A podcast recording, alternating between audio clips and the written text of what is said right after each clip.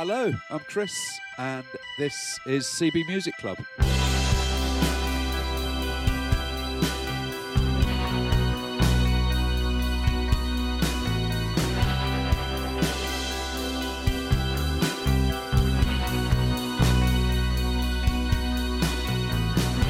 So, I will introduce us all here. We've got Nick. Hello. We've got Will. Hello. And we've got Al. Hello there. And tonight we are in two thousand eleven. Before we get onto that, we need to ask, what have we all been listening to this week? So, Nick, do you want to start us off? Sure. Uh, yeah, because I'm on holiday, I have been binging on music documentaries this week. So, Ooh. a couple of things.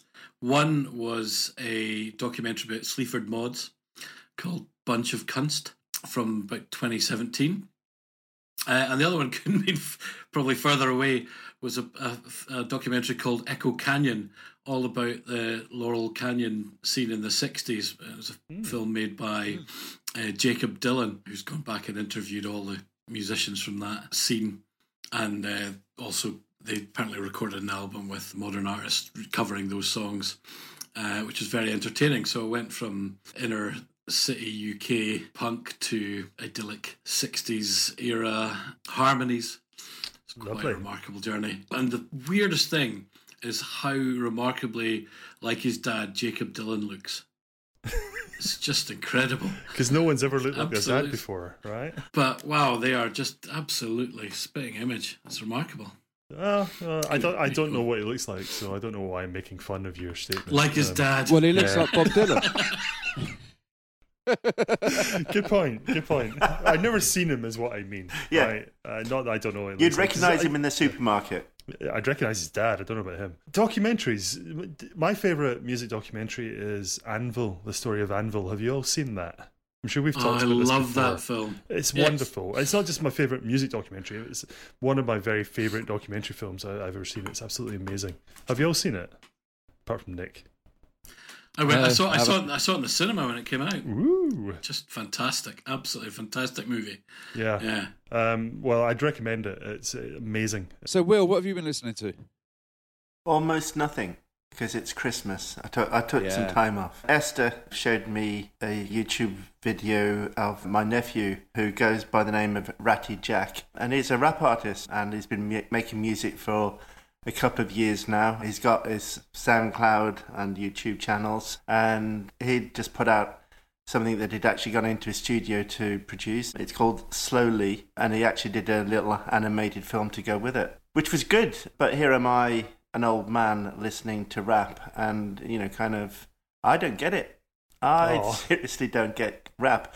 I, I, I can... I can understand the way the words work, and I can understand the fluency and the poetry of it, but I guess it's not meant for me, and why why should it be? I can appreciate the musicality, you know, kind of all of that. That was good, but it's actually the what he's talking about is what, the nothing to do with me. Yeah. The... Well, yeah, the subject, it, it's not me. Okay. Is that just to kind of disconnect with the youth of today thing, though, rather than uh, it's the it's not the music you got a problem with, it's the it's oh no, the yeah, content. no, it's a disconnect with the with the youth, or, and and You're not getting old, mate. Well, you know, I can't I can't say I feel I feel your pain because I I'm, I don't. Yeah, yeah. So I'm not going to pretend to. I still liked what he'd done. It's just I can't connect to it that well, and and that's a problem I think I have with all rap music. It started and ended with John Cooper Clarke for me, I suppose, who is our punk rap artist, if you like. Yeah, yeah, and still going strong. What was his name again, Will? Ratty Jack. Ratty Jack. Ratty Jack. Yeah, we'll, we'll stick a link in the description. And yeah, maybe boost his audience figures by five. You you remind me of, um, have you have you seen, it's the very first episode of Stuart Lee's Comedy Vehicle where he's talking about toilet books. And um, is it Asher D from So Solid Crew? He's talking about his book. And he's talking about the rappers. It's very amusing, uh, worth finding on the YouTube, uh, and just basically being too old uh-huh. to appreciate what it's about. Uh, very much what Will's talking about. Very funny. I'm a fan of Stuart yeah. Lee. I don't hate everything. Everyone thinks I do. What about you, Chris? Um, a lot of Christmas carols, being Christmas and all that. Bit Chris Rea on repeat. Yeah. um, that's one of my favourite, that is, Driving Home for Christmas. I listened to the absolutely awful Robbie Williams Christmas album from a couple of years ago, and it is truly awful. There's it's a collection of kind of half of them are cover versions and the other half are new Christmas songs, and they're just dreadful. And I listened to the, um, actually Charlie, my boy, bought me the Arctic Monkeys Live at the Royal Albert Hall album for Christmas this year. So I was listening to that, which was great just to kind of, although it's not live music, but just to hear hear the sound of a gig going down and a crowd cheering. And it was quite refreshing for that. And also some great tracks on it. So yeah, kind of enjoyed that. And what about you, Al? What have you been listening to? Um, well, like Will, not a huge amount. Just with being Christmas, you know, travelling to uh, stay with parents and so on, um, which is very nice, but I haven't done much music listening. I've been listening to P J Harvey, not just the album we're discussing later, but I got a couple of tunes stuck in my head. This Is Love, so I was listening to a bit of uh, Swords from the City, Swords from the Sea, and Man Size from Rid of Me. I was listening to Rid of Me. Rid of Me is a great album. It's... Uh, It's a real racket, Steve Albini production, and like everything's the wrong volume and sounds like it's been played with sandpaper. You know, it's so abrasive, and it's just, yeah, it's a great album. I think fifty Foot Queenie is my favourite P J Harvey song, which is on Rid of Me. But the other thing I listened to while I was cooking Christmas dinner, I I wanted something like comfortable that uh, that I knew to have on, and I put on Bruce Springsteen, Darkness on the Edge of Town. And um, that's a lovely Ooh, album, isn't it? Throwing back. But then when it was finished and I was still nowhere near the cooking, I thought, because I promised you I'd do this, Nick, in our very first podcast, I put on Born to Run, um, but also obviously by Bruce Springsteen. And it's a great album. It's absolutely fantastic. I've only listened to it once, and I absolute winner. It's really, really, really good. I think it's probably... somewhat better than Darkness on the Edge of Town, but you never know, because sometimes stuff you like straight off you end up finding a bit shallow. But there's quite a lot going on in it. It's quite interesting. It's quite positive and uplifting. And I think my favourite thing about it is that, I mean, bear in mind I'd never heard the song before, so I wasn't I wouldn't have been able to do this on purpose. But as the last song, Jungleland, the last chord rang out. As I put the last plates on the table to serve up dinner, it was perfect timing. That's why he's the boss, right? Stuff like that. So, um, Born to Run, um, what a fantastic album. Uh, I wish I'd chosen that good. for a podcast. A, a good album to cook Christmas dinner to. It really is, yeah, and the Christmas dinner was excellent, and I think that was probably a bit down to Bruce Springsteen as well. Thanks, Bruce. What are we all drinking tonight? Nick, what's in your glass? I have uh, some beer uh, from the Electric Bear Brewing Company in Bath, apparently, uh, and this was a gift from neighbour across the road. Uh, this is a West Coast I P A called Same As It Never Was. Uh-huh. And it's absolutely delicious, I have to say. Nick, can I ask a quick question? Um, every time we do this, you're just telling us about someone gave you the booze you're drinking. Do you ever buy your own alcohol? But don't need to, mate. Apparently not. Lucky you. That's just a good point. Do you know, it's one of these things where we have... been having socially distant drinks outside, and uh, I've been such a great host and supplying the drinks that he keeps sort of deciding to return the favour by d- dropping beers on my doorstep oh, the next nice. day. And the gift that keeps on using. giving. Yeah. What about you, Al? Well, I, I've just poured myself the same Castle's Double Cream Milk Stout that you were drinking two weeks ago. Again, courtesy Ooh, of our good friend, yeah. uh, Paddy McVeigh from New Zealand. Um, hey, Paddy. Thank you very much, Paddy. Um, you know, keep sending and we'll keep talking about you. And there's nothing uh, nothing better Absolutely, than that. Absolutely, Paddy. Right? I yeah. drank, Chris dropped a bottle off. I drank it on Christmas Day. It was very enjoyable. All those supplies have gone now, so we, we need we need another podcast listener to, to drop off our next batch of... Um, or, to be fair, the same wine would drinks be okay. for the evening. I have to say, my neighbour across the street is brilliant, so... Is he a listener? I'll make sure he does. Does he have my address? Excellent. No, it is a nice beer. It's a nice beer, that. It is very nice, yeah. Thanks, Paddy. And Will, you're off the wagon. Um, temporarily, Finally. yeah. I'm drinking a, a massive um, I P A from uh-huh. the Great South Bay um, Brewery on Long Island. Well, it says it's from Long Island. It could actually be from around the corner. I don't know.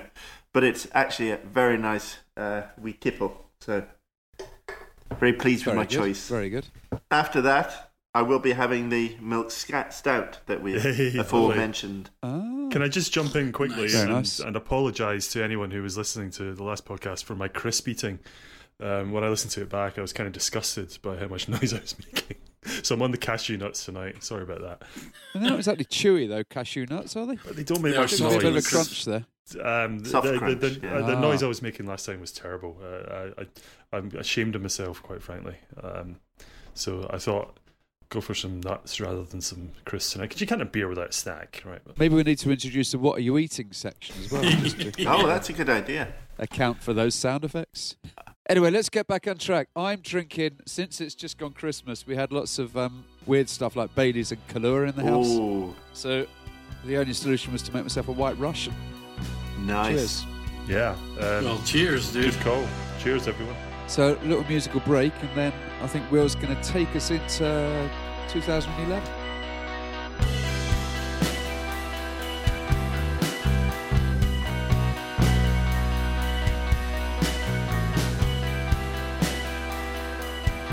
Okay, so twenty eleven.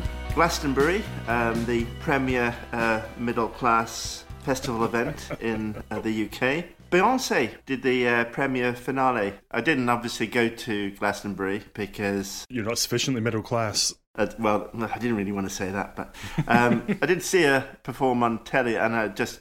an incredible performance, absolutely incredible. And so uh, for the for the royal watchers out, out there, um, Will and Kate got married. That long ago. That long ago. Harry Potter and the Deathly Hallows uh, Part two, the final... film of the uh, Harry Potter series, was premiered. We mentioned Stuart Lee earlier on. Um, Stuart Lee on Harry Potter books. Anyone out there, just Google that and look at it on YouTube. Um, it's hilarious, and it also encompasses what I think about Harry Potter um, as well. So yeah, Stuart Lee's Harry on Harry Potter books. And I also read that Osama bin Laden um, was um, was killed um, by U S Special Forces. And I did think to myself when I read that, uh, surely he was assassinated by U S Special Forces. And and this is the terrible thing about us in the West. If we kind of go after someone that we don't particularly like, we kill them. If they do it to us, then they insa- assassinate one of us. It's just double standards. It's not that I disagree with Osama bin Laden being assassinated, but it's just the way it's kind of termed. Like it, it's okay was there to not do that. Still, was it not still part of the ongoing war, though? In which case, it counts as a kill rather than an assassination. I think an assassination well, is a kind of targeted it, hit during yeah. peacetime. But how can you be at war with a, you know, he, he, Osama bin Laden and what he represented? He didn't represent a country, so how could we be at war with him? That's anyway, but because yeah. the, the the the war was against the Taliban, wasn't it? At that point, but can you be in Sorry, war with the Taliban? Um, Al-Qaeda. I mean, it's not a, they're not a country. I don't know. Anyway, you're listening to C B Politics Club. You okay? So I'm going to move on. I am moving on. There was an earthquake and tsunami which affected um, and overran the nuclear reactor at Fukushima. Oh, I've got a story about that. Mm. I was supposed to be going to Japan. In fact, uh, uh, we sp- we mentioned our friend, mutual friend Jody before. We managed to secure some money from uh, Channel four to go and develop a documentary. And Jody had arrived in Tokyo, and I was supposed to be going out two or three days later. And the night before I was supposed to go out, the earthquake struck. So it was all looking a little bit up in the air. And I think overnight the tsunami had hit. So obviously things were getting particularly worse. And I was on the phone to Jody, and he was kind of like, well, we're still trying to make it happen. And then I got on the bus to go into town and was just about to go out to the airport when the nuclear power station went into meltdown. Were they actually going to meltdown? Anyway, it was severely overrun and was on the point, at which point we did finally decide to pull out and call the whole trip off. But it was just that escalated. Obviously, it was a dreadful event and a tragic loss of life. But from a personal point of view, it was just that ever-escalating catastrophe that just, as each step went along, the prospects of actually going out there became I think even twenty-two thousand people died as a result yep. of it, which is terrible. That's um, an amazingly large number. Yeah. It, th- mm. This mm. this year in particular, I mean, a month earlier, there'd been a, a, a, a large earthquake in uh, New Zealand, in Christchurch, and I can't remember that, there yeah. were several other major earthquakes throughout the year. Mm. The newspaper... The News of the World printed its last edition due to a prolonged campaign against it. And what followed in the U K was a, a toilet paper shortage. But there you go. Boom. Again, you're listening to C B Politics Club. We had, in the U K, we had riots in Birmingham, Bristol, Liverpool over a police shooting of uh, a young man called Mark Duggan. Steve Jobs, um, the uh, C E O of Apple, um, died of um, pancreatic cancer. And we had the, I don't know whether you remember this, the Occupy Wall Street protests, uh, where people sort of camped at Wall Street for three or four months, didn't they? Yeah. To um, try and bring to light the inequalities of of life. Um, and they had a uh, a big poster, which was my favourite at the time, uh, which just said, "We are the ninety-nine percent, which is quite pertinent. Lots of people died. Lots of famous people died in two thousand eleven.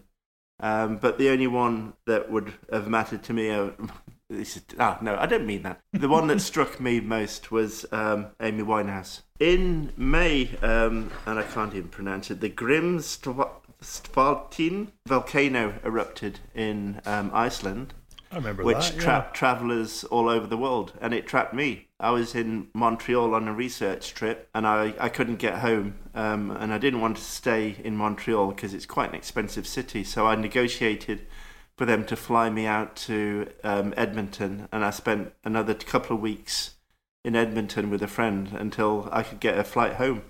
But in all, I was stranded in Canada for three weeks, and lots of other people had the same problems. And the last thing is a kind of technical thing about space travel, which I quite like. The space shuttle did its final mission before it was mothballed, which was a yeah for a, for a young boy growing up, building kits of this kind of stuff. I really did like the, the idea of the shuttle, if if nothing else. Yeah, same here. That's my two thousand eleven. Well, what strikes me about it all is, and I realise this is just like, we're getting old, it's how recent it all seems.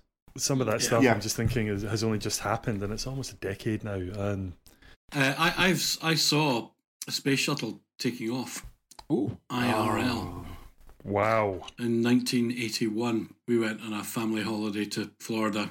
We'd gone to, we did the Disney World bit and then went to um, Cape Canaveral.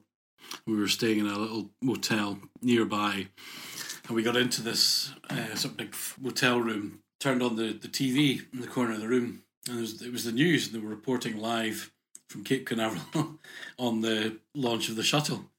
And we we watched it taking off. My dad turned around and looked out the window, and there it was. Going wow. up. You could see it was just a few miles away. So we sort of ran outside to, to, to watch. And there was a rattlesnake sitting next to a little palm tree that was on the on the sidewalk, which rose up and hissed at us. Scared the living crap out of us. So we had to run back into the room again. Um, and my dad had to go to a reception and say, eh, there's a rattlesnake outside our room. And they... guy in reception came along with a bucket and spade and whacked it over the head and took it off to the kitchen. Um, that was the end of the rattlesnake. Kitchen? Yeah, apparently rattlesnake what, was, a, was a yes, apparently rattlesnake wow. was a delicacy, and so they were off to do that. A good eating in that, apparently.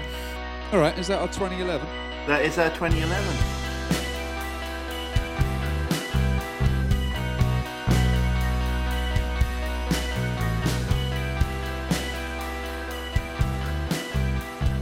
So, um, Let England Shake by P J Harvey is our album of this week. I chose this because I was trying to find an album that we might all like. It was one of the reasons. Oh dear. Well, no, it's never ever going to be possible, isn't it? I knew this album, and it had also done extraordinarily well for the year. It topped various um, albums of the year list. It won the Mercury Prize. Um, for the second time, P J Harvey became the second only artist up to this point to win the Mercury Prize twice. And is quite an extraordinary and uh, and and um, a dramatic piece of work. I suppose my knowledge of P J Harvey started back with um, her. Well, it was kind of her first solo album. She had a couple of albums as P J Harvey prior to that point, but that was that was a kind of a band called P J Harvey. And then her first album on her own was To Bring You My Love, which was when I first saw her performing on Later with Jules Holland when she was singing, I think, To Bring You My Love, and she just had a big wooden staff which she was pounding on the stage as part of the percuss- percussive beat of the track. And she just struck me as, as um, something quite extraordinary and dramatic and uh, worthy of attention. And very much love that album. Haven't got all her stuff, but kind of bits like that, Songs from the City, Songs from the Sea, and then um, Let England Shake when it came out. And I think they're three very, very brilliant albums, in my humble opinion, that are treasured in my record collection. Let England Shake, very different from uh, her previous stuff. Obviously very rooted in themes of war. Um, it is her war album, if you like. Very politicised album. As we just heard from Will, it was quite a, a fractious time. I suppose it comes on the tail end of Iraq, Afghanistan wars. Um, it was written over two and a half years, apparently, um, though, so it's kind of not exactly rooted in, in specific events, and then recorded over two or three weeks. And yeah, came out to great, great, great critical acclaim. So I came back to it, although I had it, I hadn't listened to it for quite some time, and so I kind of came back to it with fresh ears. Well, I mean, that's that's a sort of an, a, a, a rambling introduction to it. What what did you all think of it? And I'll hold my opinion back. Well, Al, I I I I sense you weren't as blown away by it as you might have. Well, bit of background with P J Harvey. I um I've known P J Harvey a bit longer also than you have. Uh, my first awareness was her second single, Sheila in a Gig, which is on obviously on her first album, Dry, and I thought it was great when the first I heard it. It's just, I mean, there's, it's not, there's nothing that special about it. It's just, it's just a nice sort of quiet, loud, quiet, loud song with a good chorus, um, and it, you know, it's, it's reasonably interesting what's going on there, but it's it's a good tune, and I liked her from the off. Uh, I'm a very big fan of her second album, Rid of Me, which was the, the it's only the, as you said, it's only the first two albums that were done uh, with the trio, and they were a very interesting band. Lots of like weird timing stuff goes on. Rid of Me particularly is quite a challenging listen. It's Steve Albini production, and like all Steve Albini productions, the drums are very loud, everything's the wrong volume, and it's not like you'd expect it to be. It's very in your face, very abrasive, uh, and I think it's great. I'd never listened to Let England Shake before you chose us this album for us to listen to. I, I really liked the first song. I thought, you know, this is this is sounding all right to me, but I found it quite hard work on that first listen because it, it has a sound that it's sticking with from start to finish. Uh, and it doesn't sound like very many other albums, really. And actually, one of the reasons for this is there's no bass on it. No one's playing bass at any point on the album, uh, which is quite an interesting decision and gives it a very singular sound. But yeah, I, wa- I wasn't blown away at first, but uh, I will admit that it did grow on me. Yeah, I'll, I'll hand over to someone else to give uh, their initial views on it. Yeah, first first impressions. First impressions, Will. Um... Well, I kind of looked up the album's bio um, and found out it was recorded in a church in Dorset. And this may be projected association, but the sound, you know, kind of both almost simultaneously muted and cavernous, kind of reminded me of the kind of noise you get in a church. And and this might sound weird, but I, I felt let in to this album. I felt let in to the music as as mm. part of an audience of it. I think it's brave, brilliant song making, um, and it's a treasure. I, I love this album. This album got the best marks of all the albums we've done so far by a long way. Ooh. I have a tick High system. I have a little tick system. I'm kind of a bit bit like that. Um, so I give each song a tick. No ticks for not very good, one tick for good, two ticks for very good, and three ticks for excellent. And this album scored very well. Very well. And Nick, many ticks from Nick? Um, uh, do you know, it's on first impressions. Uh, um, my first impressions are I, I really enjoyed this album. I have avoided it actually for years, and I like you sort of come on board uh, early on with P J Harvey. Really liked the the um, early stuff, but there was something, I don't know what, I, th- I think, and we're back to C B Politics Club, I think there was something about the time and the subject matter of this album that I avoided it at the time. And I think it was, I don't know if it's something about you ask a Scottish person to listen to an album about English colonialism and it's not necessarily something that I wanted to hear, uh-huh. I think. Uh, and I just kind of, um, I don't know, I was a bit dubious about it, although, you know, when I finally got to it this time around, it really kind of uh, it really blew me away. Do you know, I I, I, as, an, as the other Scottish person album. here, I, I think, I mean, I think I probably felt that way about it a bit as well. There is a, it's a, it's a trait in every nation, I think, to, to go on about yourselves a little bit. And there's no doubt, you know, Scottish music revels in its Scottishness as well. But I don't know, there is sometimes a thing about the English banging on about how much they hate the English. It can be a bit wearing. There's nothing particularly sympathetic towards England. And this album is not particularly guilty of that. Although it's called Let England Shake, and various tracks, uh, there's Let England Shake and there's a track called England. Its overriding theme is war hmm. rather than England. I mean, there there are there are tracks there there, there, there are more tracks about Gallipoli than anything else. Yeah, it's, it's... but well, this is the point I was about to make, Chris. That yeah. yes, you are right about that, but. You know, it's called Let England Shake. There's a track called England. There's, you know, there's a track called Let England Shake. The yeah, last yeah. living rose, this yeah. glorious land. You know, it does all seem a bit kind of English. Yeah. Um, and if you're not English, it doesn't... And I think my problem at the time was, I think a lot of the critical response to it was, this is about England's place in, uh, or Englishness in, in, in the context of war. It's about our history. And it just didn't yeah. seem like something I wanted to... particularly yeah I can understand that might be alienating for a non-English. This is not Scottish chip on shoulder stuff or anything like that. It's just like, I'm not English, you know. And even though I lived in England at the time, and I did I, you know I've lived in England for most yeah, of my adult no, life, you know, um, I'm not English, and it's just not necessarily that interesting. And and I think that actually it does do the album an injustice. It's it's more interesting than that. Well, I, I would I, I think it is abs- absolutely is, and that's been my mm. response, having listened to it properly. I'm going, uh, there's, there is so much in this, and it's such an interesting album. And actually, um, it is, it's so much more than it. It's not English, it's global. Yeah, it's, it's, there's that kind of sense of deep, deep historical past. But I mean, it, it's kind of, it's, it's, it taps into, it taps into English Civil War, it taps into First World War, it taps into Afghanistan. It's got, it's got, it's kind of, um, draws its themes from, from across all conflicts. But I suppose one of the... Sorry, I didn't really get into my first... Im- can I have a first impression of coming back to something? Of course you can, the first yeah. time in, oh, yeah. In, in some time. I kind of... The two... Well, three things that struck me. One was that the, the music kind of... You know, it's quite often, if you're making an album with such kind of stark subject matter, that the subject matter, the, the content of the lyrics can kind of o- be, become overbearing on the on the album.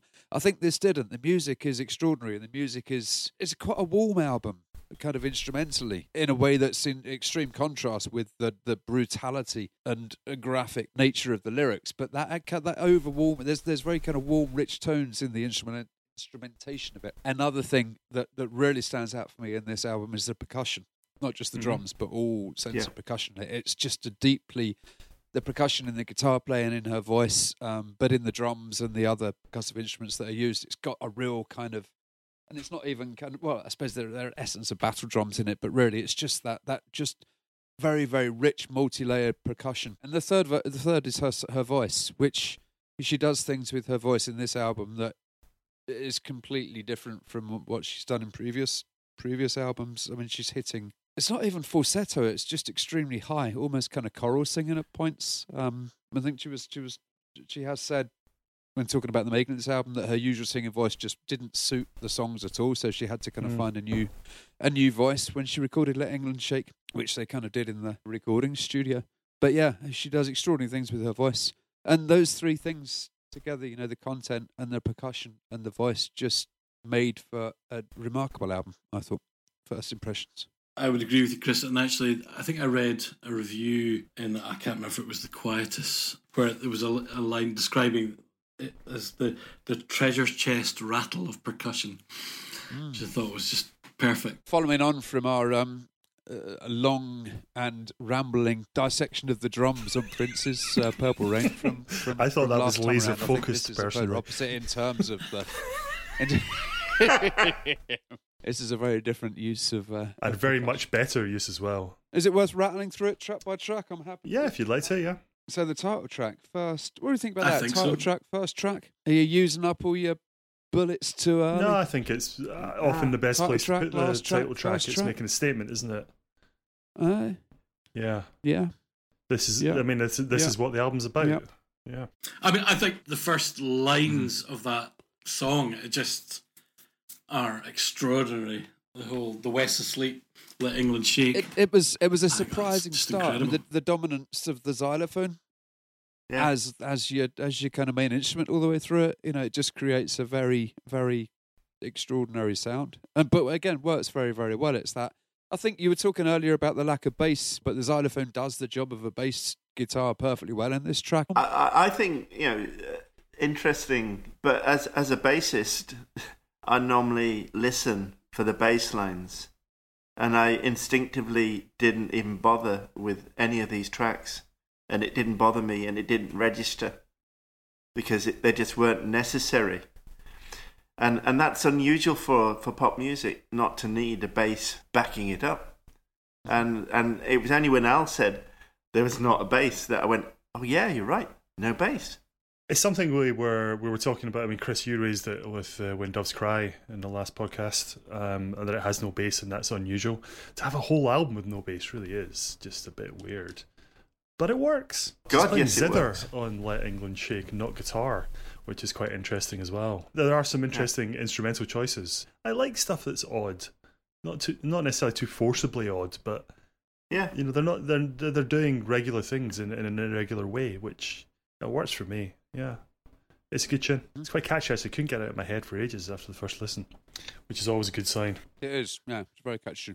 There's one bit that's really, that's always kind of... um second verse, when the... troubled me on this track. There's a... the vocal cut. Yeah, where there's... it almost sounds like an overdub of a vocal cut. And when I when I first heard the album on C D, I thought there was a scratch mm. or a blip on my C D, but obviously every version of it has the same.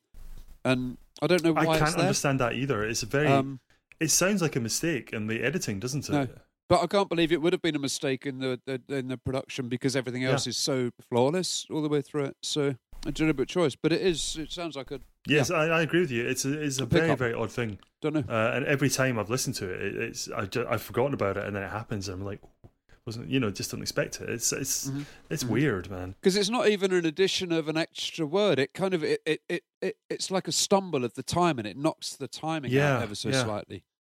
Um, and the vocal like changes pitch the, like it, instantaneously. It, it I mean, it's, it's obviously an editing thing, but yeah. it's whether it's yeah. been done deliberately or whether they did it and it sounded weird and decided to keep it. I don't know, but it, it, it, yeah, it's fine. Yeah, maybe so. It's fine.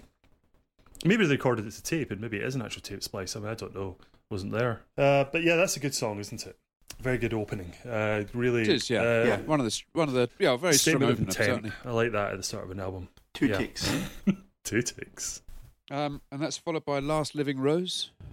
Again, good song. With the interesting opener, Goddamn Europeans, Take Me Back to Beautiful England. Yeah. But then it goes on to list a litany of everything that's awful about England. There's no, just on the lyrics, there's, again, it's one of those albums that, that, that, that there are bits of choruses, but on the whole, it kind of defies the usual convention of verse, chorus, verse, yeah. um, set up through the oh, songs. Yeah. The songs develop as they go along, quite often end very dip- differently from how they yeah. started, but in terms of any kind of conventional and a lot of them are very brief as well, which I quite like. They don't overstay their welcome. Yeah, very you know, short. They, they make their very point, short. And then that's good enough. Yep. They don't. Uh, they don't. They they never get preachy, in that sense, where you think that a lot of um, a lot of artists yep. writing songs like these, they would be like eight nine minutes long, where they really made their point. And there's none of that here. It's all quite understated, actually, which I really do appreciate about it. The other thing I really liked about this song was the saxophone. Oh yeah, it's brilliant. The the the brass uh, coming in is um, really fantastic. Yeah, it's absolutely fantastic. Yeah. And I love the way yeah. it's quite rough. And uh, there is the brass of... is quite rough in the recording and the mix. Um, you know, quite raw. And I really quite like that about it because too often you hear saxophone recorded, it's it's so smooth, you know. And I hate that. I used to really hate the saxophone because it was yeah. always so goddamn smooth. It was always Kenny G style, you know. And Uh, and this is like the the antithesis of that. Yeah, yeah. I, I, yeah it's really good. You're right, Nick. It's um, special. Uh, and and she, I, I think she was playing it. She just learned. She, she was, just yes, learned to yeah. play.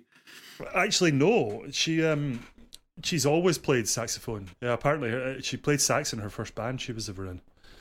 Um, she's a proper multi instrumentalist. Oh, okay. She's one of the David Bowie like figure. She can pretty much play anything. Um. He was a saxophonist as well originally, wasn't he? So yeah. But there is sax all the way through this album, and again, it's one of those instruments that substitutes the bass. Because it's, it's generally, you know, it's not your, it's not what you think of as your traditional sax solo. It's it's it's there as tones, long. Yeah, it's, it's a horn section. I mean, there, there's earthy vibrational tones. There's trombone there with it all the time as well, which it's a horn section. It uh-huh. sounds great. Yeah, but you know, it's not done in a in a smoothly produced style, which I really like about it. It's, it's sort of that sort of roughness kind of suits the overall vibe of the album, I think. But I think that's where some of the warmth that I was talking about comes from. Those those tones of the, you know, the the use of the xylophone and the saxophone gives it that real kind of earthy warmth, mm. um, which, which which does form a, a a very kind of strong opposition to the the, the kind of brutality yeah. of the lyrics. It kind of it's a nice warm bed for it all to sit in. The endings as well are extremely definitive. You know, stuff just stops yeah. with with a purpose rather than peter yes. out. It, it's funny that I, I normally, when we do this, I, I write a bit of a note of, of every track. And I've barely, apart from track eight, In the Dark Places, I've not written anything. I've just actually just... It's all just ticks, is it? Sat back and enjoyed this. I've just enjoyed it. Uh-huh. um, there, there's nothing to... Well, there's obvious things to say are brilliant, but it would be almost like picking stuff out that... belongs together, and and it's it is weird. This album's one of the few albums that actually has shut me up. Mm. I haven't got anything to say. I can tell you my ticks, but other than that, track by track, I haven't got much to say.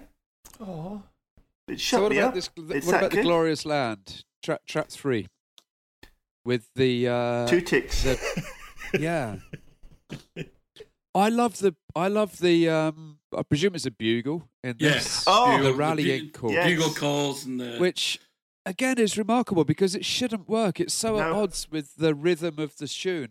And it's dropped in and it's used kind of four or five times repeatedly. But it, it against all the odds, it fits perfectly with the, the, the, the rhythm and the beat. It's remarkable.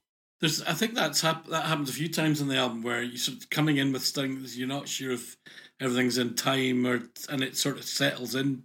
You yeah. know, We'll, go, we'll talk about England, the track later, but kind of things settle down together and suddenly they hit their groove. Yeah, and it fits. It fits. You're right. Um, You're right. They do settle down, don't they? And they they take the time. Again, it's the extraordinary nature of these songs that we allow it to. We just go, yeah, that's okay. How many other musicians would be allowed to to have a tune-up on stage, more or less? Yeah, that's just brilliant. I, I, I think it's, it's well, very well done to... because it's not in time with the music, but they've managed to they've managed to get it in time, even though you know it, it, it's different time signature, you know, and it, and it just they, it, it fits. Yeah, it's it's, I... it's very imaginative. I, I like it. Um, it's jarring, but it works. I think imaginative is is really interesting because I think it was at this point in the album, and we get into the when we get into the next song, when I started to think really differently about what. Or start to understand that this was, this was not just, you know, a musician releasing an album of with a bunch of their latest songs. This was uh, a concept, a piece of art that was make, being made that went beyond, you know, individual songwriting. That that was it was conceptual in the way that she was thinking about the music, about the the lyrics, about her vocals, about the theme. And all of it was, you know, kind of really much more powerful. And it almost, it's like this is her war musical, you know? yeah. It's kind of, yeah, there's yeah. something about that. And I think that, that really kind of came with the next song. But it was starting to, it was that, that sort of feeling was starting to come to me in this song. Her voice, her voice does some very odd things on this one. That pronunciation of America and England, England, mm. America. It's, it's just, But it, it it's works. quite an it's, intense it's kind of song as well. It's it's. Picking up um, syllables. I like it. It builds quite well to the end as well. And I think it's yeah. one of those. This happened quite a lot. Uh, my first few listens to the album, where there were quite a few of them when he started off. I was like, uh, not sure if I like this one. Before getting to the end of it and thinking, actually, yeah, I do. Like every single time, I did the same thing. And and uh-huh. I just there's uh-huh. good there's quite good dynamics in it. And I think that's quite difficult to achieve without a bass as well, because you are missing that frequency range in large part, and that's often the thing that, you know, drives a song forward and, and makes it powerful. So it's just very clever. Yeah, well done. It's one of the things I don't I thought this when I was like investigating you know, later on when we do our number one, our favourite number one single of the year, is the mainstream pop music by this time is just all bass, you know. There's nothing else going on in them really at all. And it's really refreshing to hear something that isn't just like bass all the time. I, you know, I, I like guitars and I like the mid-range instruments that make big clanging noises, are noisy rather than just loud. And uh-huh. although this uh-huh. is not a noisy album, it does get fairly noisy at times, I suppose, but um, it's it's just really refreshing to not have a bass farting all over me all the time. The other thing that this album does have is a lot of male, quite bassy backing vocals, um, which again maybe fills that, that gap. There's a there's a lot of deeper harmonies. And there's a lot of space for it again, just because of farting the, over you. Yeah. Well, I just feel that way about yeah. like, you know, bass. It's, it's everywhere. Farting I like the mono bass in the middle and not like spread all over everything and not. Yeah, it is. Yes, it's like farting over me. It's like, oh, I see what you mean. It's just overpowering and it's too much. Because I make you sound good. Boring. Just remember that. I make you sound good. You make everyone sound good, Will. Oh! Hey. That, was a, that was a compliment. Uh, boom. It was. Yeah, right. So the next, the next, the next track is the only one on the album that does have some bass. Uh, Words That Maketh Murder. Does it have a bass on it? Yeah, it does, according to the track listing. Well, how about that? I, I, okay. I, I didn't hear any bass. Bass and bass harmonica. I didn't harmonica. hear any bass in it, but uh, there you go. As I say, I wasn't What there. A shame that a bass should ruin a good song. Yeah. It's a pity. I really liked it up till that point. um, uh, again. Well, another two ticks yeah, from me. It's really good. This is an extraordinary song. This is the part where I thought actually we're getting into sort of really clever musical territory, because this is a a song that's really cleverly constructed, that's pieced together as a piece of art. That um, I like the, the, the sort of call and response thing made it gave, gave uh-huh. it that sort of musical vibe. I like the Eddie Cochran bit at the end, referencing Sunset Blues. Blues. Yeah. Yeah. Yeah. yeah, What was that? Yeah, it was that. What if we take a problem? What if we take a problem to the United Nations? It's like a punchline. It's, it's a bit of humor, but it's bitter a humor. Placement of it, though, isn't it? It's just yeah, yeah, yeah. Yeah, yeah. Um, and probably a political statement probably fit right in in our podcast. Um, yeah. it, the only the, the biggest problem I'm seeing here is that we're all just being like, yeah, this is all really good, boring. Can we have an argument about something? I know. Well, I did think actually, I did kind of think when I chose this this album that maybe it was just too good. And if we're all going to be in a, if we're all going to be in agreement, it's not going to be quite as interesting as if we'd have chosen something a bit more jarring. But um, it's nice. It's nice to agree. Occasionally. The biggest thing for me was kind of, you know, you've been asked to figure out what your favourite album of the year is, and I'm kind of yeah. having to rethink that. Yeah, yeah, yeah. I've listened yeah. to this now. And it's uh, an extraordinary thing. But actually, the thing that was really interesting, and particularly about this song, was the bit where I, this is the where I really started to think, this is just a piece of conceptual art that is really different um, from any of the things that we've listened to up until this point. This is uh, this is a, this is an artist. It's bigger than songwriting. It's bigger than making oh, music. Just, this is just yeah. this yeah. is a really conceptual piece of art, which is I think a staggering achievement for well for anybody. But I think just it's just yeah. and it's the same next song, All in Everyone, which is like first Gallipoli song, I think. And and again, and we're not going to argue about this, are we? It's it's this is my favourite one so far. It's fantastic. Um, sad, heartbreaking. Really, just, yeah, do you know, I, this was actually probably the song I least connected with oh. uh, on the album. I've, I've read my note was more death and misery. Yeah, what was but, that? Um, was that not your note yeah, for every but... song after track one? Because it was mine. This is where this is where the death and brutality really kind of comes to the yeah. fore, isn't it? The the absolute slaughter on the on the shores of, yeah. of the Anchorage. But again, the words don't overburden the music. It's still a, a tune of some beauty, even though the content is is absolutely pretty horrific. Much every listen of the album, I haven't necessarily paid that. I haven't paid close attention to the words. You can hear them, and you know you can pick up and a lot. This of one's harder to avoid with lines like "death was everywhere." Yeah. It's just you know it's it's. it's Of course, but it doesn't, yeah, it, you don't have to wallow in the misery. You can still just appreciate it for being lovely music that's with nice yep, vocal yeah, melodies. Yeah, I, don't, I think that's my point. I think, or one of my points, I don't think this album does wallow in misery. It lays bare the yeah. horror and brutality and absolute pointlessness of war, but it's not a wallowing in misery album. It's not a miserable album. It's a powerful album. It's a it's an album which rages against pointless yeah. wars, but it's in no way wallowing in its misery. It's it's it's quite the reverse. It's angry. It's it's it's it's incensed. It's poetic in its brutality. Yeah, it, it's not preachy. I think that's the most important thing about it. It's just it's detailing some really horrible stuff without. You don't have to then go on and tell us that war is bad. People who don't realise that already are idiots. The same same thing with on Battleship Hill. It's you know it's more of the same. It's more Gallipoli and it's more horror. Remarkable singing on this song as well. Yes, this, the vocals go right off the scale yeah. on this. Yeah, they do. And I love that, um, whatever that the brushes sound is that's going on there. It's that, those two tracks, Soul skiffle. And Everyone and Battleship Hill, were the two tracks on the album. We got three ticks from really? me, which means excellent. Like, kind of, it doesn't get much better than than this. Good stuff. Beautiful, beautiful yeah. songs. It's kind of the whole album has a bit of a sort of. It's weird. It's got a, it's got a very sort of folky yes, music feel really to mm. it in a weird way. Even though it's none of it is in the least bit folk. And I think, again, I don't know whether that is part of the sort of subject matter, because they're not really, although they're not at all playing folk instruments in any kind of folk style. But it does have that kind of folk. No, I don't know that I agree with you entirely there, because I think like the words that maketh murder is does seem very sort of trad folk to me. And so does The Colour of the Earth. It's it's got that kind of it's very sort of folky sound to it as well. Uh, but I, I think the album does as a whole. It's not very trad folk. No, it's not. Um, I can't think of the end of, the name of any trad folk English bands to uh, contrast it with. Steel Eye Span. I was thinking more about um, uh, some of the stuff that done by Kate Rusby. I don't know who that um, is. And the, to sort of uh, in the noughties, probably even in the late nineties, been um, reinterpreting old English folk songs right. and. Um, I don't. Did you ever see uh, the T V series Sharp? Yes. With where they were sort well, of in Napoleonic. Yeah. Oh yeah, yeah. I know the one. Yeah, I never saw yeah. it, but I know what you mean.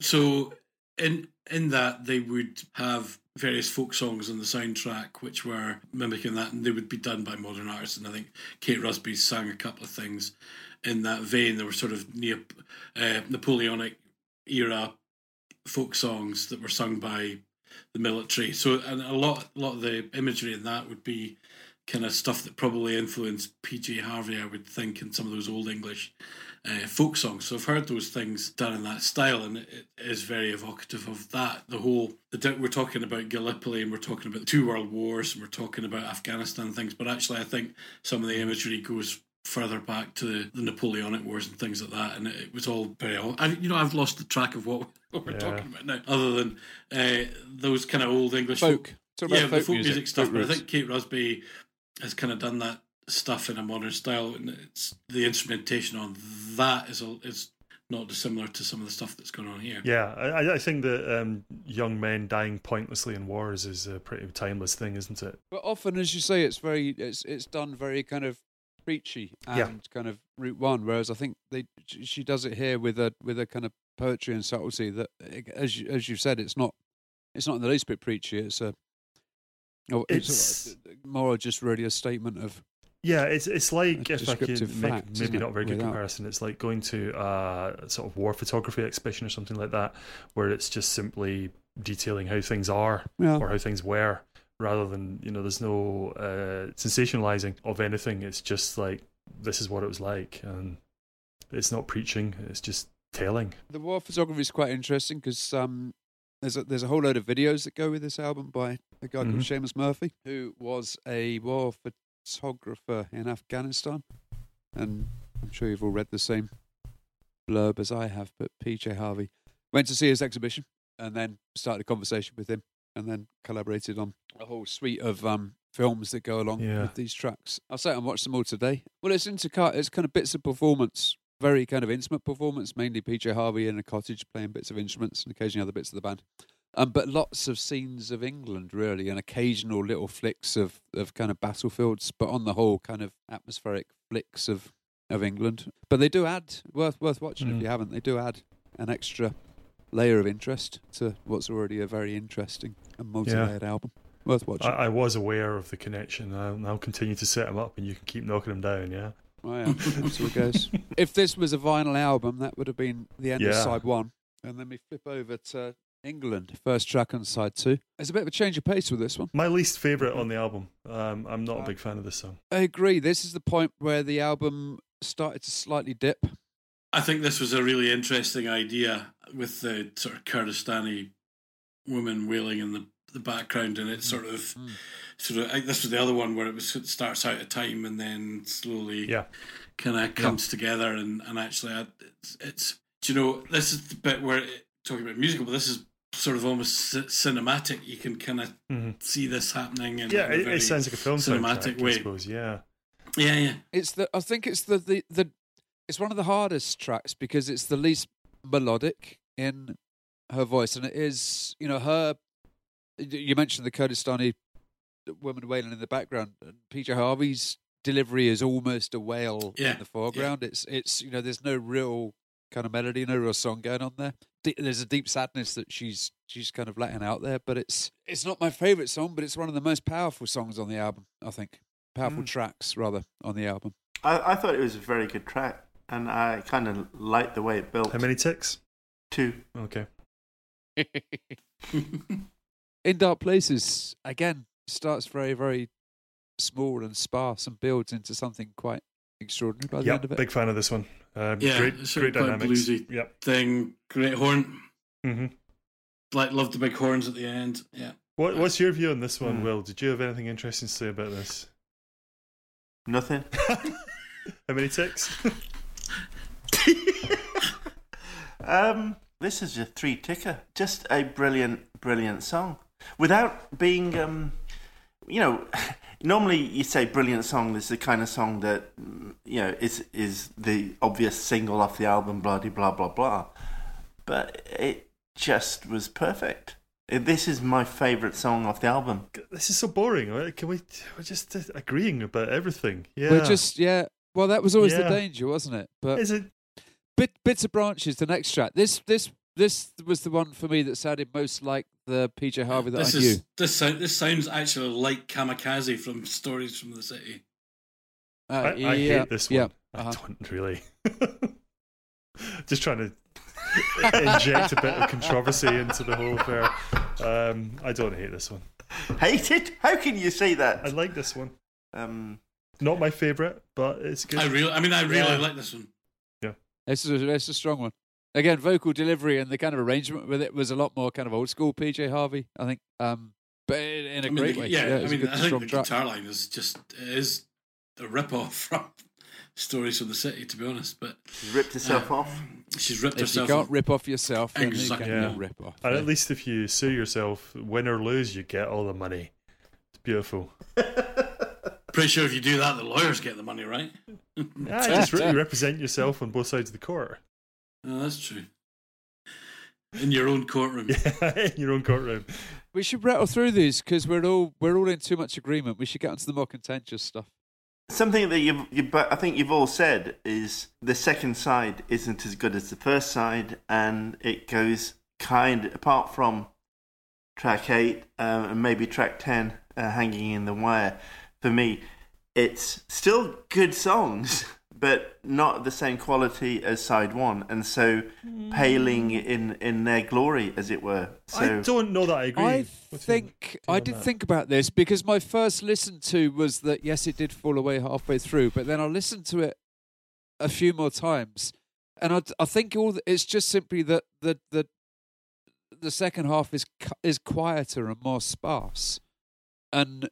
There's a lot of kind of war drums in the first half, and there's a lot more just kind of space in the second half of it. I totally um, and utterly disagree with what you've just said, Chris. Because the next the next song, Hanging on the Wire, that's like a hymn.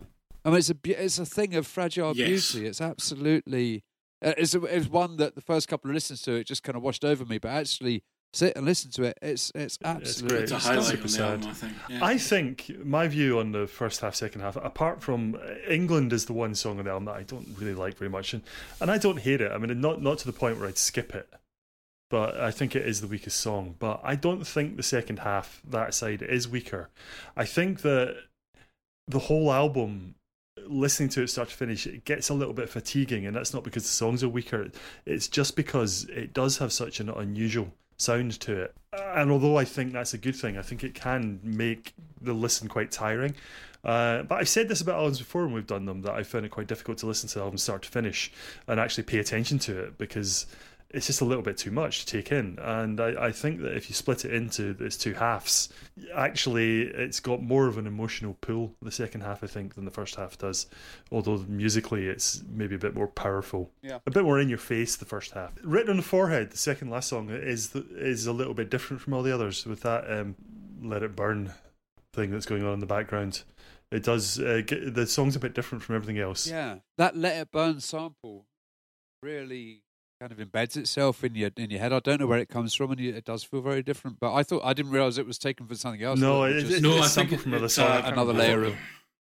Uh, oh, it's "Blood and Fire" by Niney. Uh-huh. It's a, um, yeah, it's, a it's where it comes from. Reggae thing. Not yeah. familiar with that. But you know, actually, that, that this song that song really kind of seemed evocative of that of the multicultural Britain of twenty eleven. That was where you were kind of. I was about to make the same point. Yes. The folky album. Yeah, it made me think. I mean, I used to live in Dalston, and uh, East London people would say, but it's North London really, um, and it's extremely multicultural. Uh, you know, that area has the largest Turkish population outside of Turkey in the world, and there's an awful lot of West Africans there as well, and an awful lot of Caribbeans as well. And it just, you know, Ridley Road Market there is a real melting pot, and it made me think of that really, you know, the the sort of very white Englishness of P J Harvey's music combined with the, the very black music sample, um, and you know, it's a positive thing. I think that's great. And you know, the, the at the same time, the you know, the song is decrying our behaviour abroad, um, and our murdering of, you know, foreign people with different coloured skin and so on, and it, it makes it a more powerful statement. I think it's uh, it's a very strong song. It's not it's not the best song on the album, but it, uh, in some ways it's got the strongest message, I think.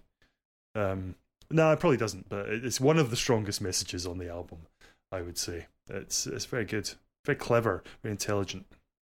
The whole album is, though. So I got it up there as one of my favourites. Probably not quite my favourite, but it's, it's, it's up there yeah, in the top three, I think, this one. Um, The Colour of the Earth, the last song, was uh, first listen, and I think also second listen when it started, because it is, this is the other sort of folksy, uh, sort of English folk music kind of one. Uh, and I kind of like, you know, I rolled my eyes a little bit at it because it's just so bloody English to have a song like this on your album, you know. Um, but it's brilliant. Um, it's heartbreaking. It's it's really brilliant. It's a standout uh, on an album of standouts. It's it's great. Mm. It's sad. And also when I when I listened to it earlier and I actually paid attention to what the lyrics were and sort of read them as I was doing it, it really it brought a tear to my eye. It's absolutely heartbreaking. It's it's pretty mighty piece of work, really. Musically, this reminded me of um, Venus in Furs. Did it really? I think mm-hmm. just that kind of the yeah, yeah. Sh- the kind of the little, I don't know what that, that thing is called, but the, the percussion percussion on it was, um, yeah, that's what it took me to. Oh, interesting. Uh, well, it's never occurred to me, but I'll bear that in mind on the listen next again. listen. Listen, yeah, listen again. Yeah. So I, I kind of feel I've done a disservice by choosing an album that we all think is I disagree. Good.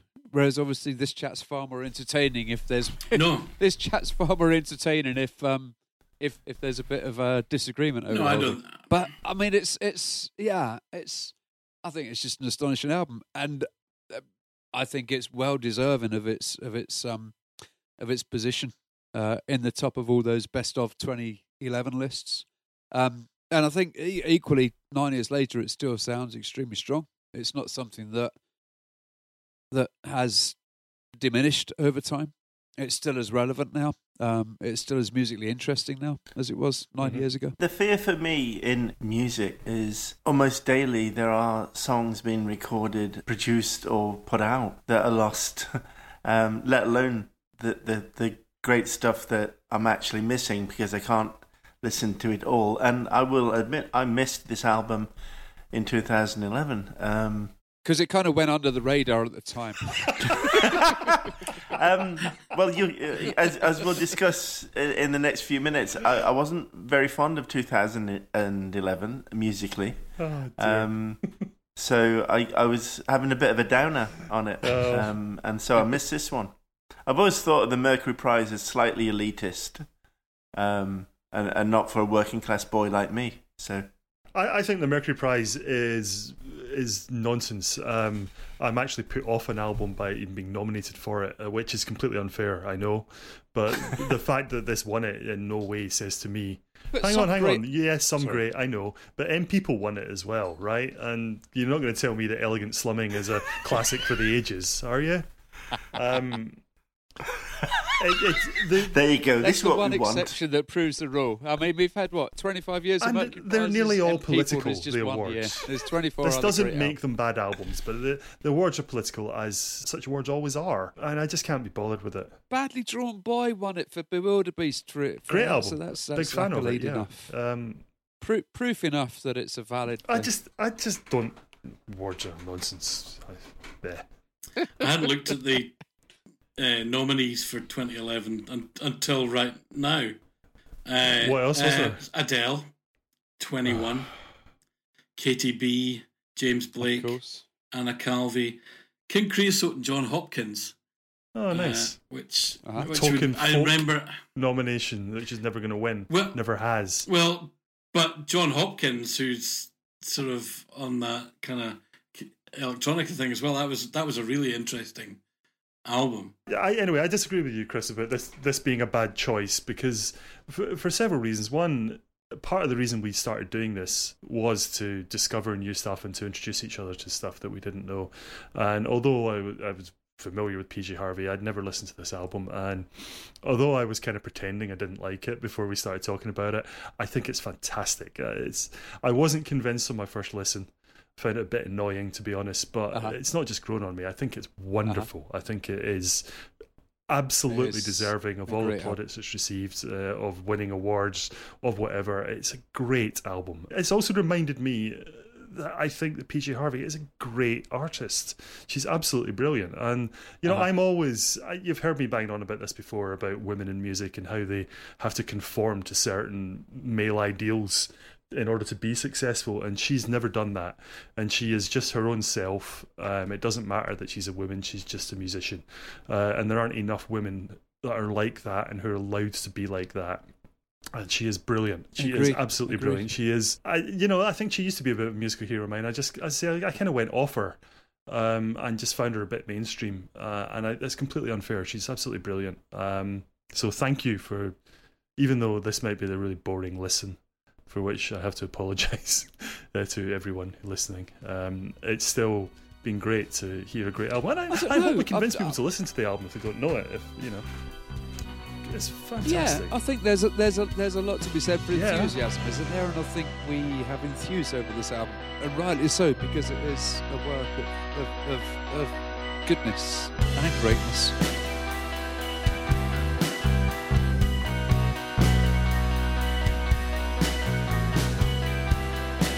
Welcome back to twenty eleven, and um, thought we'd have a chat about our favourite albums of twenty eleven.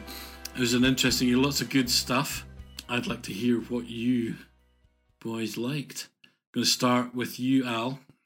Well, what was your favourite album? twenty eleven was a bit of a black hole for me. Um, I don't know what I was doing, but I wasn't listening to many of the albums that came out. Um, yeah. Me, me there's similarly. a lot of stuff there. When I was having a look at stuff that was released, there's a lot of stuff by bands that I think I probably would like if I knew them, but I don't. And I was going to go for um, El Camino by the Black Keys as my favourite. Uh, it's, it's not a great album, but it's a good album. It's got Little Black Submarines on it, which is uh, a cracker. Um, but I'm not a huge fan of it, but like all of all the stuff, it was the one I was thinking that this is the best. But actually, my album of the year is uh, P J Harvey, Let England Shake. It's better than El Camino. Hands down, it's better. Uh-huh. So um, that's my album of the year. Um, number one single was a bit more difficult. and um, I did give them all a listen. And um, I, it's not easy listening, no, is it? No, that, that's, that's not the term I'd have used. Um, really the only one that I remotely like was uh, Price Tag by Jessie J, which is which was a great chorus um, attached to a not particularly good verse, but um, it is a really catchy chorus. Um, but when you're that dreadful sort of negging One Direction song is one of the best number ones of the year, you know you're not in a classic year for number ones. I find it quite depressing just how similar so many of the songs were, and just how little variety there was in the types of music that was being obviously bought in big numbers. But, well, that's just the way it is, right? Um, this music, yeah. I'm already an old man in the eyes of the kids by this point, and um, it's not aimed at the likes yeah, of me, yeah. so can't complain. Don't mind the Jessie J song. Exactly, Mom. What about you, Will? Album of the year, um, Wasting You, um, by the Foo Fighters. And the Foo Fighters are a weird band for me, because I'm determined to like them, although I struggle to really like them, but I, I keep going. And here's the reason why. Have a guess why I keep going with the Foo Fighters. Is it because you like Dave Grohl? He's a nice man. I knew you'd say that. It's the nicest man. I, I like knew Dave you'd Grohl. say He's that. He's a nice man. Or is it rock? Yeah, it's not the reason. Nice the reason is they've got the coolest band name in that's ever been invented in the universe. Um, so I keep going with them, and also because Dave Grohl is such a nice man. I don't. I don't really rate their name. What? What? What is Foo Fighters? Foo Fighters. It's, uh, it's an early term for U F O. Before we start calling them U F Os, Foo Fighters. Yeah, yeah. it's That's cool. Quite a good name for a band, I think. Oh, they've they've just they've they've gone up ever so slightly in my estimation, but still not enough to really like them. I, I want to like the Foo Fighters as well, but I've I've just never really heard anything by them that I thought was better than all right. Yeah, I'm kind of the same. So that was my album. As far as the single is concerned. Um, pass. Absolute pass. You're not having I, I am not putting anything in. I was in. quite tempted to It was pass, so... Yeah. Well, number one single. It was so, so... Yeah, it's And, and bad, bad isn't a word. I won't use bad on music. It was so ordinary. So ordinary. And, and so manufactured and boring and, and lacking of any heart and soul and energy. What a terrible year. Boo! Shame on you, twenty eleven. Okay. Thank you, Will. So the, t- the the Foo Fighters thing, the only thing about that is go and listen to the song Big Me, which is Dave Grohl's attempt to write a teenage fan club song. Okay. And apparently he's a big fan, and uh, when you listen to that, you will you'll you'll you'll get it. Right. Cool. Um, uh, which is great. Uh, okay, Chris, what have you got for us in twenty eleven? Favorite album? Well, similarly to Al, I think twenty eleven was one of those points where I just wasn't really getting into new music. Um, I think I was probably listening to a lot of Six Music rather than uh, going out of my way to, to buy new stuff for myself. So uh, I, I was looking back through my stuff, and I think I did only buy two albums that year, and one of them was Let England Shake. Um, but the other one... Um, And at the risk of repeating myself, because I've already done a bit of an Arctic Monkeys thing earlier today, uh, was Suck It and See, which was Arctic Monkeys' fourth album, I think. And it's, it's, it's not my favourite Arctic Monkeys album, but I listened to it again the other day, and it has got some brilliant tracks on it. Um, so I think that has to be my favourite album of twenty eleven. In terms of number one single of that year, I, I did, again, I listened to all, God, there were loads. It seems the further the further through the years you get, the more singles make it mm, to number for one a for a shorter amount yeah. of time. And I I, kind of, I did the top forty. Um, and then I looked at the indie number one to see if that was any better, and it was pretty much the same. There's some weird point where the indie chart and the mainstream chart, so the indie chart was dominated by Adele, um, with a bit of Example. And the mainstream chart was dominated by Adele with a bit of Example. Um, and I really couldn't choose. I like to think of Example as being a young Walter Matthau. So he looks a little like. And I like him I like him more when I think of him that way. Well, yeah, I think I would too. Um, I'm just going to refresh my mind. I, I would quite like to boycott it as well, but that seems a bit wrong. One of the few songs. Oh, I'm not even going to go for Adele. I hate that Adele song. Which, pass. I mean, awful. You can pass. It's not a bad song, is it? It's not. A, oh, yeah, but compared to everything else that was you there, you can pass. No, no, it's awful. The Adele song. Ah, It's just sh- shouting at top well, of lungs. Well, I'm left with military wives wherever you are. Actually, that's so much team of the album. That brings, it, that brings a tear to my Malone. eye. That one does. Chris, that means we was, we have um, to put that on the t- playlist. Well, that's true. Well, I mean, the, it goes to a good cause, won't yeah. it? I suppose. Let me go with that. I mean, the, the theme of this week is war, so I'm going to go for the military. Oh, I like the way you did Malone. that. Nice. Excellent. Nice. Yeah. Well done. Nick? Well, for me, uh, do you know, you're all moaning about Twitter. There's actually quite a few albums uh, there that I kind of, when I look back, I realised. And I, I, there's one... It's easy to say if you've listened to any of them. So, but I hadn't even realised that King Creosote and John Hopkins was released in twenty eleven. That would have been right up there on my, on my list, but it wasn't Useful. on a, a list that I read. There was... Tom Waits' last album, mm. Bad As Me, came out. There was Kate Bush, fifty Words for Snow, um, which is good as well, like the, the El Camino thing. There was a couple of Scottish things. Mogwai mm-hmm. had Hardcore, Hardcore Will Never Die, but you, but you will. And uh, Roddy Wimble released The Impossible Song and other songs. I really like those things. I really like The Civil War's Barton Hollow, which is an extraordinary uh, country record. But actually, there was two things I was trying to... Uh, th- actually, there was the Decemberists. Have you ever listened to them? The, their album that year, "The King Is Dead," is R E M-ish. I think Al, you would like this.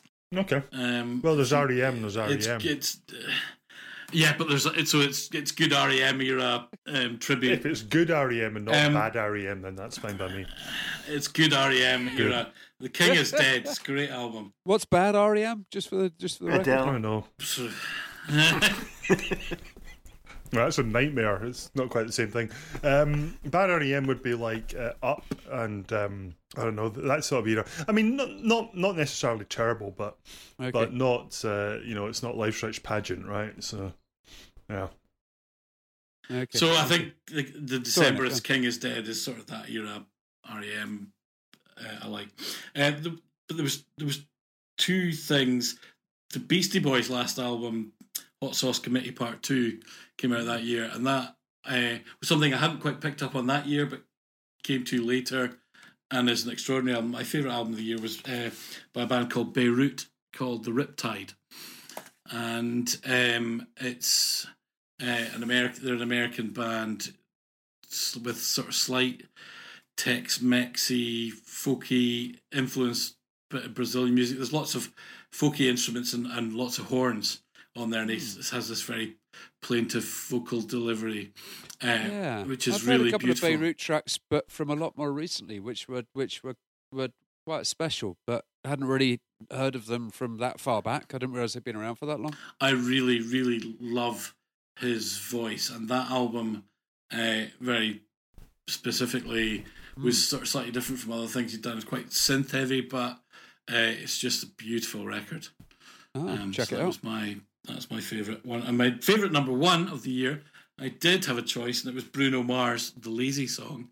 Which I just, it's just quite a nice, happy song. It's a daft thing. I don't know if you've seen the video with the monkeys. That's kind of fun. That's what it comes like down that. to. We spent, Aww. it's sort of, it's one of those ones that, you know, you can kind of spend some happy time singing along with the kids. The other song I wanted to mention was Little Mix. Had hit with Cannonball, mm. and it's dreadful. Mm-hmm. But the original of that song by Damien Rice I know that. is yeah. a beautiful That's is true. a beautiful song. I've um, that, I that... played that at a wedding. Uh, the original. Did you reduce the bride to tears? Um, not at that point, no. But uh, yeah. you know, the, the night was young. Would you? And... I hope that wasn't my wedding. No, no. I I, I played in a wedding band uh, with some friends.